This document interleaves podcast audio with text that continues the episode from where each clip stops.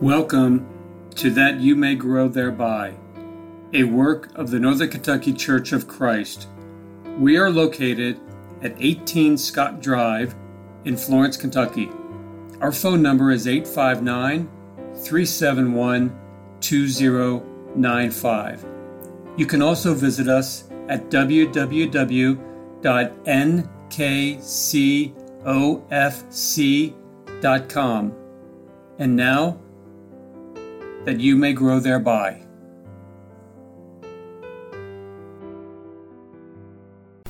Thank you for listening to That You May Grow Thereby. My name is Greg Litmer. I am one of the elders of the Northern Kentucky Church of Christ, and I really do consider it a pleasure and a privilege to be able to talk to you. I want to go to the book of Isaiah and read the first three verses of Isaiah chapter 61. It is a beautiful messianic prophecy, and it reads as follows The Spirit of the Lord God is upon me because the Lord has anointed me to bring good news to the afflicted. He has sent me to bind up the brokenhearted, to proclaim liberty to captives and freedom to prisoners, to proclaim the favorable year of the Lord and the day of vengeance of our God, to comfort all who mourn, to grant those who mourn in Zion, giving them a garland instead of ashes, the oil of gladness instead of mourning, the mantle of praise instead of a spirit of fainting so they will be called oaks of righteousness, the planting of the Lord, that he may be glorified. Who and what this passage had reference to is forever answered by the Lord very early in his public ministry. In Luke chapter 4, verses 16 through 21, the passage says, And he came to Nazareth, where he had been brought up, and as was his custom, he entered the synagogue on the Sabbath and stood up to read. And the book of the prophet Isaiah was handed to him. And he opened the book and found the place where it is written, The Spirit of the Lord is upon me, because he anointed me to preach the gospel to the poor. He has sent me to proclaim release to the captives and recovery of sight to the blind, to set free those who are oppressed, to proclaim the favorable year of the Lord. And he closed the book, gave it back to the attendant, and sat down and the eyes of all in the synagogue were fixed on him. And he began to say to them, Today the scripture has been fulfilled in your hearing. What had been written about 740 years before this time, Jesus said was now being fulfilled. He was the very one upon whom the Holy Spirit resided without measure, the one whom Peter said in Acts chapter 10 verse 38, God had anointed with the Holy Spirit and with power. With the divine appointment and power, he was the one who would preach the good news, the gospel of victory and deliverance to the meek. He was the one who would bind up the broken-hearted, meaning he would provide for relief for those whose inner life had been crushed by sin. He was the one who would proclaim liberty to the captives and the opening of the prisons to those who were bound. But it was liberty and freedom from sin. Look at what would be given to those who responded to that preaching. There would be beauty in the place of ashes of mourning, symbolically sprinkled upon their heads because of their sorrow for their sins. My friends, faithful Christians are the ones under discussion. There would be joy for mourning and praise instead of heaviness. Faithful Christians would be called oaks of righteousness, the planting of the Lord with one purpose to glorify God. Isn't that a beautiful picture? Now, out of that picture, there is one phrase that I want us to pay particularly close attention to, and that is oaks of righteousness. That phrase is being used to describe those who are faithful followers of the Lord. Now, maybe you don't generally think of being referred to as a tree or an oak as necessarily being complimentary, but that is what it is here, and rightfully so. As a matter of fact, as we examine it this episode, we will see that there is a great deal to be drawn from this comparison to trees or oaks. I'm going to mention three similarities, and by the time this episode is over, you may very well have thought of a few more yourselves. I don't think these similarities are going to give us any new insights into the field of forestry, but they will help us in understanding how God views our relationship with the Lord. The first things that comes to my mind when I think about trees and oaks in particular is the fact that they grow. When I was a kid going to elementary school at St. John's the Evangelist, every year when Arbor Day came around, we would each get a sapling to take home and plant. Usually, my sapling would last until the next time my dad cut the grass. But one of them made it, and I found myself years later when I would visit home and cut the grass to help Mom that I was cutting around that tree trunk. When I was raking leaves, I was raking leaves from that sapling that I had planted some 40 years ago. I was amazed at what that little sapling grew to be. I believe perhaps that is one of the reasons that Jesus showed such an affinity for little children during his ministry, because they were as yet unspoiled by the world and each one had the potential to become great in the kingdom of God. Jesus doesn't want any of us to remain children, physically or spiritually. We are encouraged to remain children in malice, but not in understanding of the Word of God. Hebrews chapter 5 verses 12 through 14 tells us, For though by this time you ought to be teachers, you have need again for someone to teach you the elementary principles of the oracles of God, and you have come to need milk and not solid food. For everyone who partakes only of milk is not accustomed to the word of righteousness, for he is an infant, but solid food is for the mature who because of practice have their senses trained to discern good and evil. We are commanded to grow. Peter wrote in 2 Peter chapter 3 and verse 18, but grow in the grace and knowledge of our Lord and Savior Jesus Christ. To him be the glory both now and to the day of eternity. Amen. Failure to grow is just failure, period. The sapling that remains a sapling is eventually just rooted up or cut down. Any sapling that is not rooted up or cut down and still fails to grow just dies. And it is the same way in the spiritual realm. The interesting thing about it is that we cannot just grow to a certain point and then stop in our growth. Once we stop growing, we will not just stay at the same point. We will go backward. I think of the Apostle Paul, who, even in prison, wrote about his continued growth. This is Paul, and I just marvel at what he said.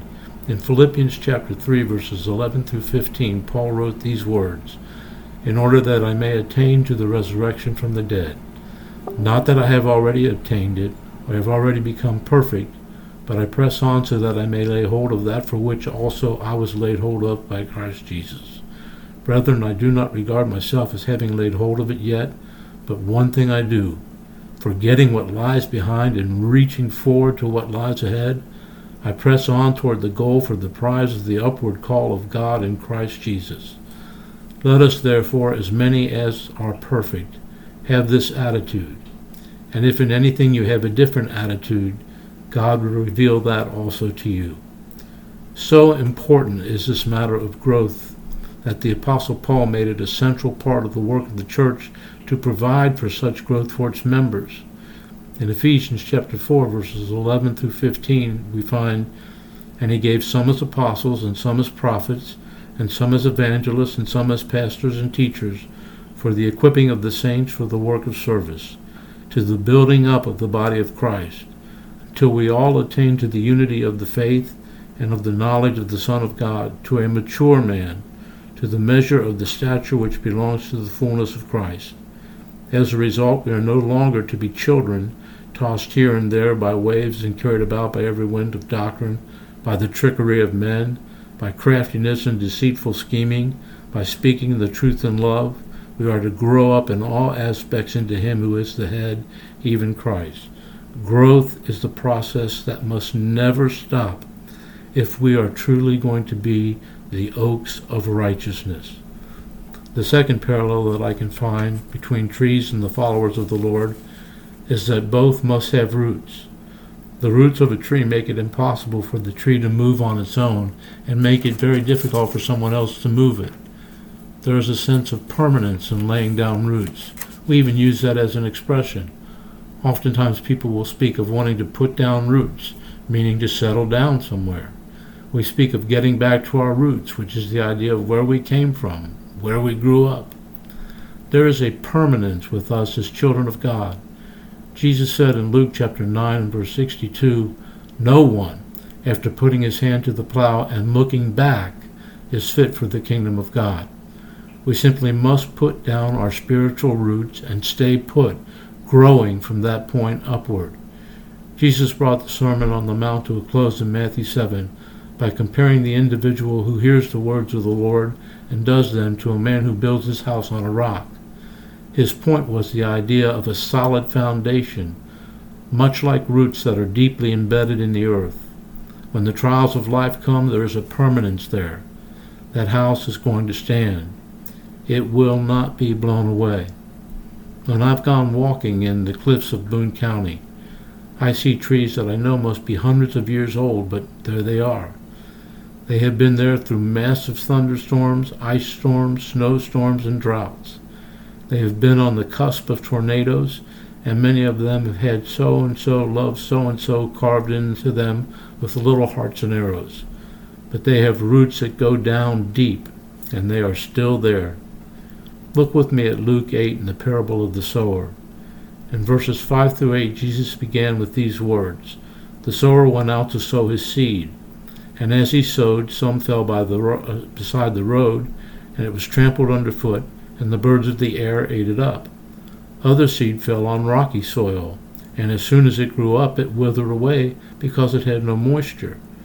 Other seed fell among the thorns, and the thorns grew up with it and choked it out. Other seed fell into the good soil, and grew up and produced a crop a hundred times as great.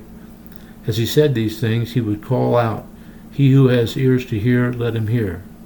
Skip on down to verse 11 and we'll look at the Lord's explanation. He said, Now the parable is this the seed is the word of God. Those beside the road are those who have heard. Then the devil comes and takes away the word from their heart, so that they will not believe and be saved. Those on the rocky soil are those who, when they hear, receive the word with joy, and these have no firm root. They believe for a while, and in times of temptation fall away. The seed which fell among thorns, these are the ones who have heard, and as they go on in their way, they are choked with worries and riches and pleasures of this life, and bring no fruit to maturity. But the seed in the good soil, these are the ones who have heard the word in an honest and good heart, and hold it fast and bear fruit with permanence. The idea is that we have to put down roots, something that will hold us in the Lord when the rough times come. That was the problem with the rocky ground in the parable. The seed might spring up right away, but there's nothing to hold it, no real faith, no real foundation. We have to be rooted in something that cannot be taken away from us. So look with me at Colossians 2 6 and 7, where Paul wrote, Therefore, as you have received Christ Jesus the Lord, so walk in him, having been firmly rooted and now being built up in him and established in your faith, just as you were instructed, and overflowing with gratitude. That is where we are to place our roots, in Christ Jesus. That means that we put our trust in him, cleave to him, hold to him by hearing, believing, and obeying his commands. That is the type of faith that cannot be shaken if we are determined to hold on to it no matter what. You know what it reminds me of?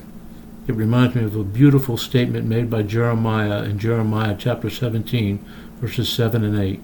He wrote, Blessed is the man who trusts in the Lord and whose trust is the Lord. For he will be like a tree planted by the water, that extends its roots by a stream and will not fear when the heat comes. But its leaves will be green, and it will not be anxious in a year of drought, nor cease to yield fruit. The same beautiful idea is expressed in Psalm 1, verses 1 through 3, where David wrote, How blessed is the man who does not walk in the counsel of the wicked, nor stand in the path of sinners, nor sit in the seat of scoffers. But his delight is in the law of the Lord, and in his law he meditates day and night.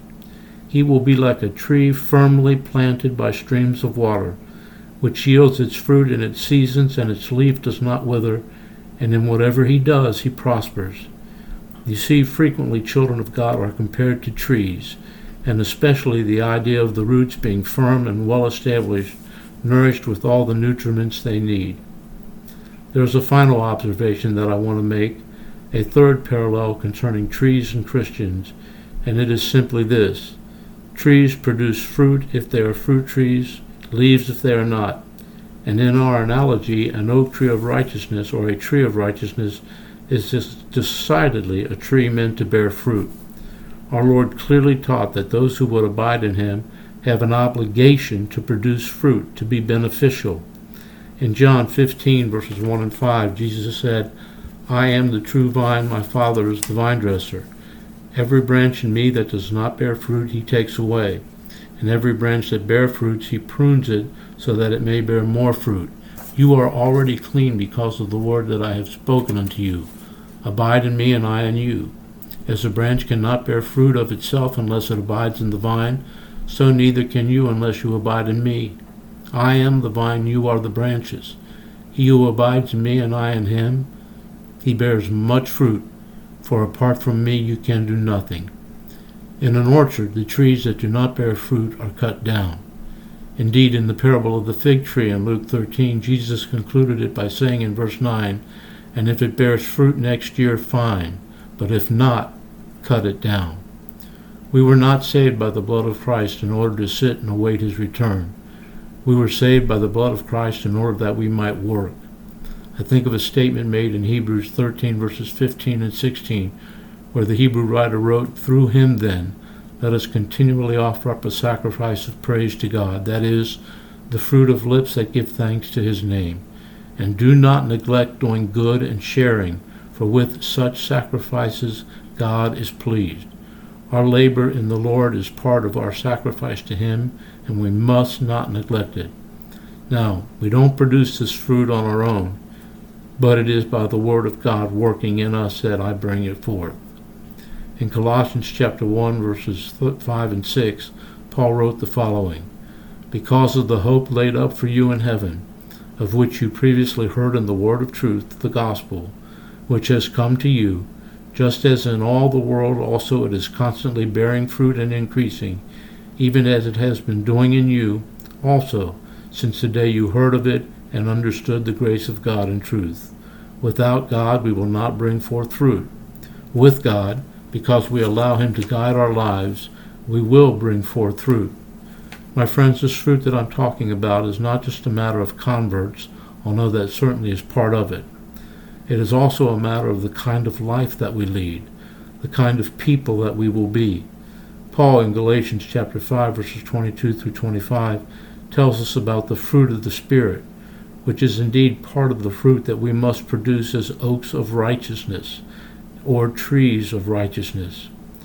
He wrote, But the fruit of the Spirit is love, joy, peace, patience, kindness, goodness, faithfulness, gentleness, self control. Against such things there is no law. Now those who belong to Christ Jesus have crucified the flesh with its passions and desires. If we live by the Spirit, let us also walk by the Spirit. Peter made essentially the same point in 2 Peter chapter 1 verses 5 through 8 when he wrote, Now for this very reason also, applying all diligence, in your faith supply moral excellence, and in your moral excellence knowledge, and in your knowledge self-control, and in your self-control perseverance, and in your perseverance godliness, and in your godliness brotherly kindness, and in your brotherly kindness love. For if these qualities are yours, and are increasing. They render you neither useless nor unfruitful in the true knowledge of our Lord Jesus Christ. Oaks of righteousness, or trees of righteousness. That is how God describes his faithful children, growing until the day we die, firmly rooted in the Lord Jesus, led by the Spirit through the Word to produce fruit. What a beautiful illustration to describe the individuals who are faithful servants of the Lord, trees of righteousness, oaks of righteousness. Thanks for listening.